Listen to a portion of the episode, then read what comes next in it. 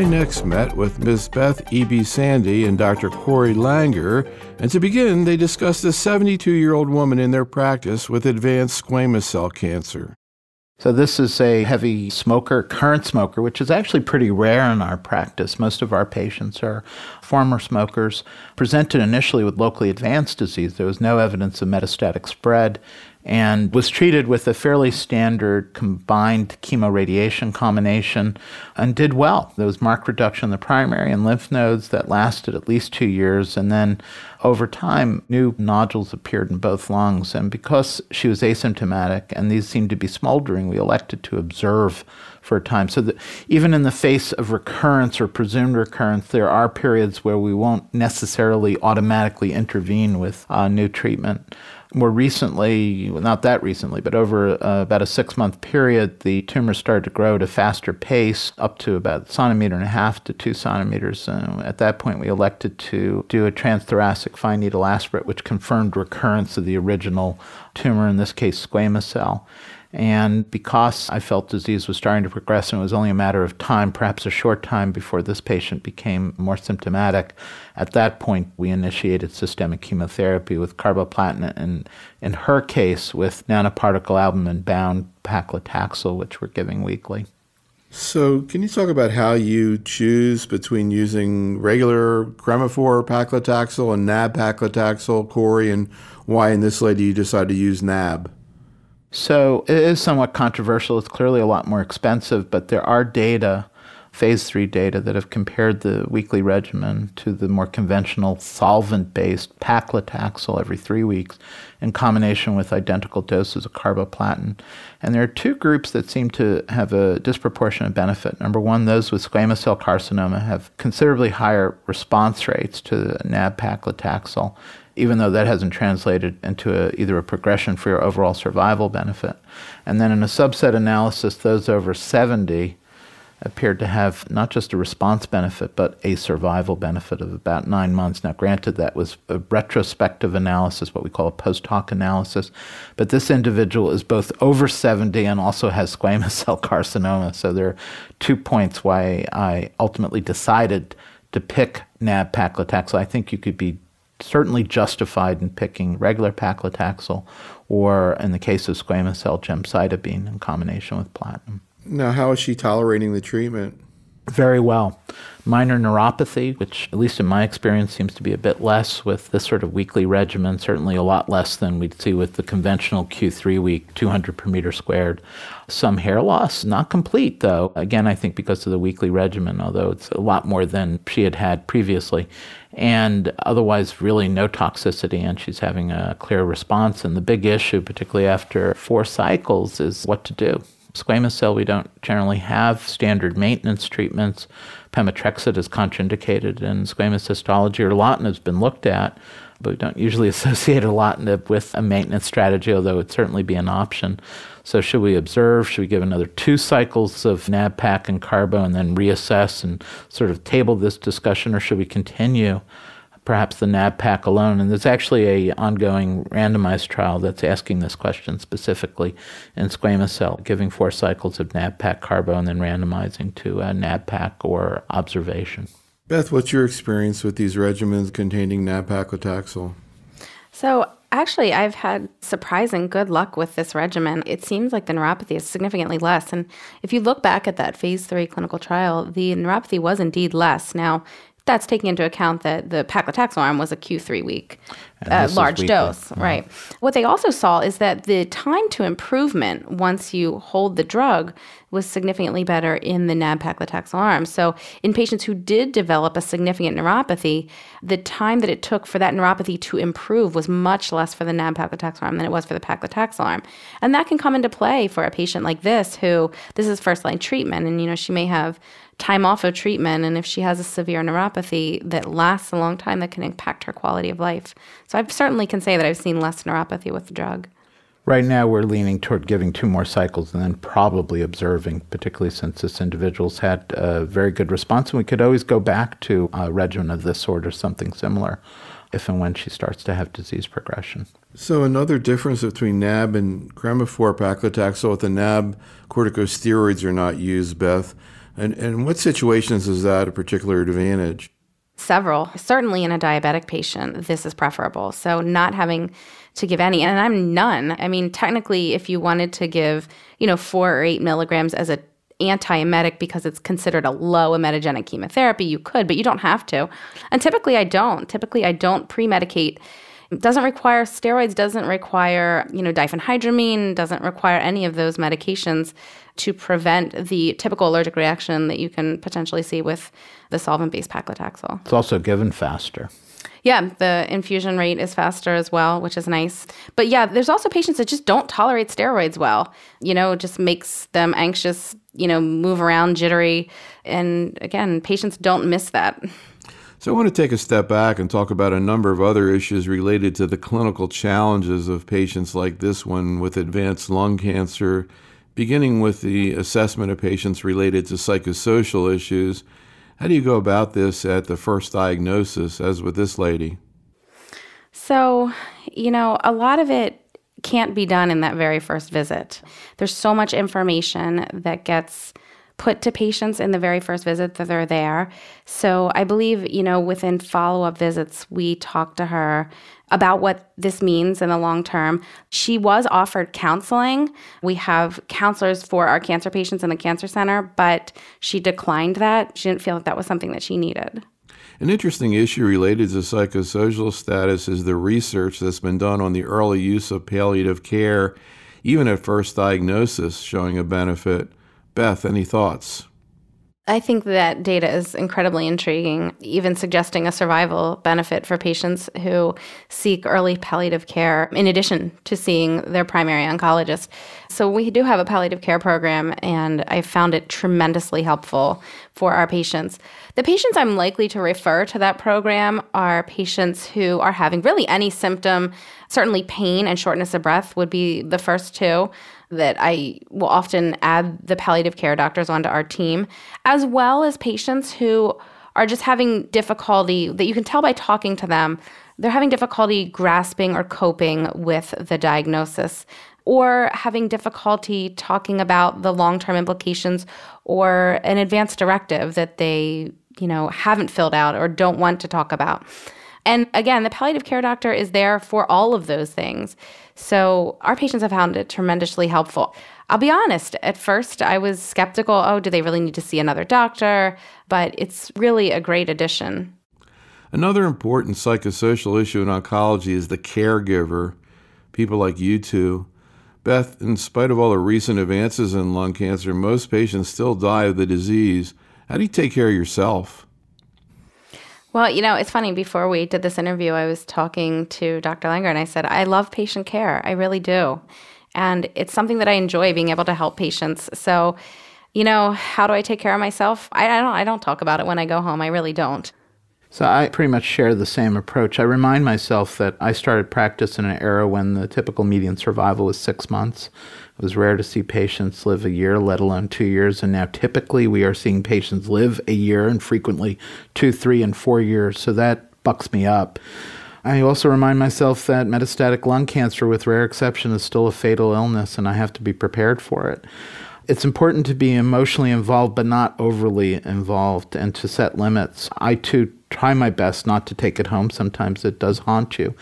I find one very useful mechanism that we haven't really talked about, but certainly familiar to anyone listening, is the family meeting. I wish there was more science and articles on how to conduct that. I think that's a crucial issue, particularly when patients are doing poorly or we anticipate that they'll start doing poorly. It's an exhausting exercise, but it's an absolutely essential exercise, and it's imperative that you get as much of the family present as possible so they all hear the same thing. They all have an opportunity to ask questions that other family members hear, so we don't play the game of telephone, and that all ancillary services are available, so that palliative care and hospice and social work and nursing and any other and nutrition, any other team that uh, potentially involved in the patient's care can be present. Family meetings can last 20 minutes, they can last an hour or more, sometimes several hours but it gets all the cards on the table. And ultimately, even though it's exhausting, I find it cathartic. So, another issue that often comes up with the patients with advanced disease is management of the bone mets. Corey, these patients usually receive either the bisphosphonate zoledronic acid or the rank ligand inhibitor denosumab. How do you explain this to patients? So I tell patients that this is sort of an adjunctive part of their treatment, that it may or may not have any benefit on their long term survival, but it prevents what we euphemistically call skeletal related events. So any complication having to do with the bone, whether it's pain or fracture or nerve impingement or need for radiation. So it has become a fairly standard additional approach that we employ although dental work or osteonecrosis of the jaw, which we do see from time to time, will often make us stop this agent or this class of agents. And can you talk a little bit more about that, Beth, in terms of how you explain to people what osteonecrosis of the jaw is and what happens when it occurs? So, what I would explain, first of all, to a patient who has no dental issues that's going to start the drug is that it's extremely rare in the setting of not having any dental problems or dental work done while on the drug. But if they require a tooth extraction, which I feel like somehow all my patients, once they start chemotherapy or some kind of treatment, suddenly develop dental issues and require root canals and things. But if that occurs, we prefer to stop the drug and hold it for a pretty long period of time. These drugs hang around in the body for a very long period of time. So it's not clear how long they should be off and how long they should remain off after dental work. But I want to keep them off a fair amount of time because, again, I explained to them this drug is not, as we know of, therapeutic at killing your cancer cells. It's preventing skeletal related events. And I would much rather hold the drug and not cause a major infection or necrosis of your jaw that usually doesn't heal by using these drugs. So I'd rather be more conservative at holding the drug when dealing with this. But I do explain to them it's pretty rare to occur in the setting of you not having a dental problem or dental work done. And I point out that, particularly individuals who are getting oral treatment of this sort, that I will preferentially use the subcutaneous injection, the denosumab, whereas patients who are receiving intravenous chemotherapy, I tend to use zoledronic acid. So I'm going to finish out actually with another topic and just ask you to comment on this first, Corey, which is immunotherapy of lung cancer. This is really sort of jumped out in front of us all of a sudden. And I'm curious what your experiences are and what are the agents right now that are being looked at in lung cancer? So, immunotherapy has really enjoyed a major resurgence dating back to the era of beta interferon IL 2. I remember when immunotherapy was thought to be the answer to cancer, and then we actually started applying it to patients with advanced non small cell and melanoma and renal, and it was inordinately toxic.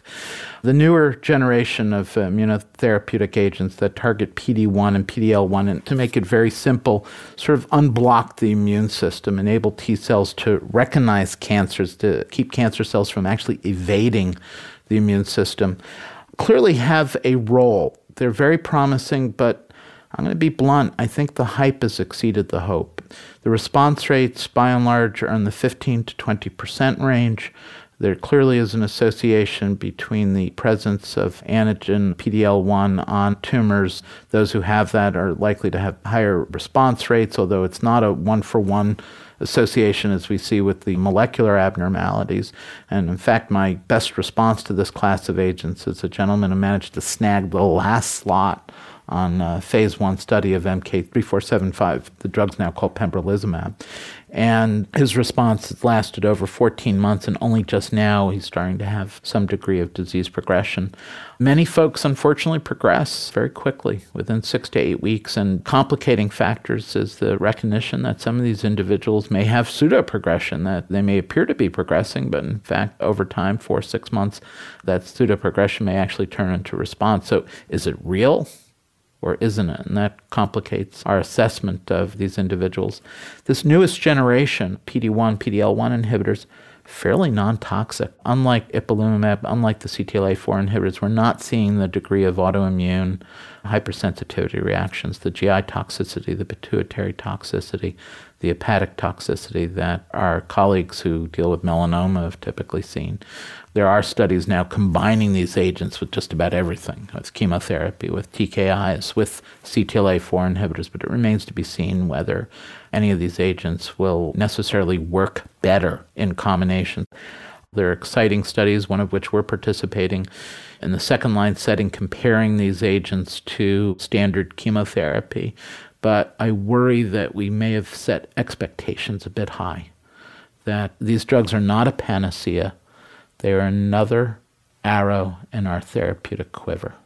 So, the one thing I have heard, Beth, that seems encouraging about these agents is that when you do see a response, they can often be fairly long lived. Have you seen any patients who benefited by this treatment strategy, and what kind of side effects have you observed? So, we've actually treated several patients with this drug and with the pembrolizumab, which is the drug that we have in clinical trial. And we had a while that we didn't see any responses. And then we do have a patient who is responding now. He hasn't been on it long enough for me to say that it's been a real long time, but he had a significant response after the first, I guess, three cycles. You do a scan after three and then after every two. So it's been about four months now that he's been responding. So I haven't had a super long time to see, but he's my first true, what I would say, real responder. And I think that it seems so far that it's lasted on this. And it's been well tolerated. Yeah, very well tolerated. I can't say that really any of the patients that I've treated have had any significant toxicity at all. Very well tolerated. I've been amazed by the relative lack of toxicity, including those who didn't really have much of a benefit, perhaps some minor degree of fatigue. We have seen some hypothyroidism, but that's almost a paper toxicity is easily treated with levothyroxine. My gentleman, as I mentioned, has a response that's probably just starting to end. It's lasted 13 to 14 months, but it's important to put this in context. He has metastatic squamous cell. He had received pretty much all standard chemotherapy. He had received as much radiation as he could get to the chest without exacerbating or causing untoward pulmonary damage. And to have this degree of response, to see his shortness of breath and cough completely disappear without toxicity has been incredibly gratifying. I just wish I could see it in more patients. So, one final issue I want to bring up is that recently we saw the approval of yet another agent in lung cancer, specifically ramucirumab, the monoclonal antibody to the VEGF receptor that already is approved in gastric cancer, both with and without chemotherapy. In lung cancer, ramucirumab combined with docetaxel as second line treatment in both squamous and non squamous cancer, we saw a modest but statistically significant improvement in both overall and progression free survival without major toxicity issues. Any comments, Corey? So, this is the second angiogenesis inhibitor to be approved in advanced non small cell. It does not target the ligand, but rather the receptor. This was a second line trial, all comers, so it included not just adenocarcinoma, but squamous cell, which were not enrolled in the original ECOG 4599 trial, which had led to BEV's approval. And here, well over a thousand patients were randomized to standard second line treatment, docetaxel, either alone or in combination with ramucirumab. And there was a credible, modest, statistically significant, I'd argue, still clinically meaningful improvement in response rate progression free survival, and most importantly, in overall survival. In fact, the overall survival observed was not too far off from that observed with BEV in the original phase three. So I think with the tincture of time, it's been 12, 13 years since BEV's approval, we've seen generally better patients getting onto these second line trials. It was a huge trial. I think cynics would argue, well, is one and a half month improvement really all that meaningful, particularly for the cost of the drug? But if you look at progress in non small cell, it's been rampant incrementalism for the last 25 years, with a few exceptions, mostly in the area of molecular targets. So for those who are giving PEM carbo up front, without bevacizumab, this would not be an illogical combination in the second line, giving ramucirumab with docetaxel.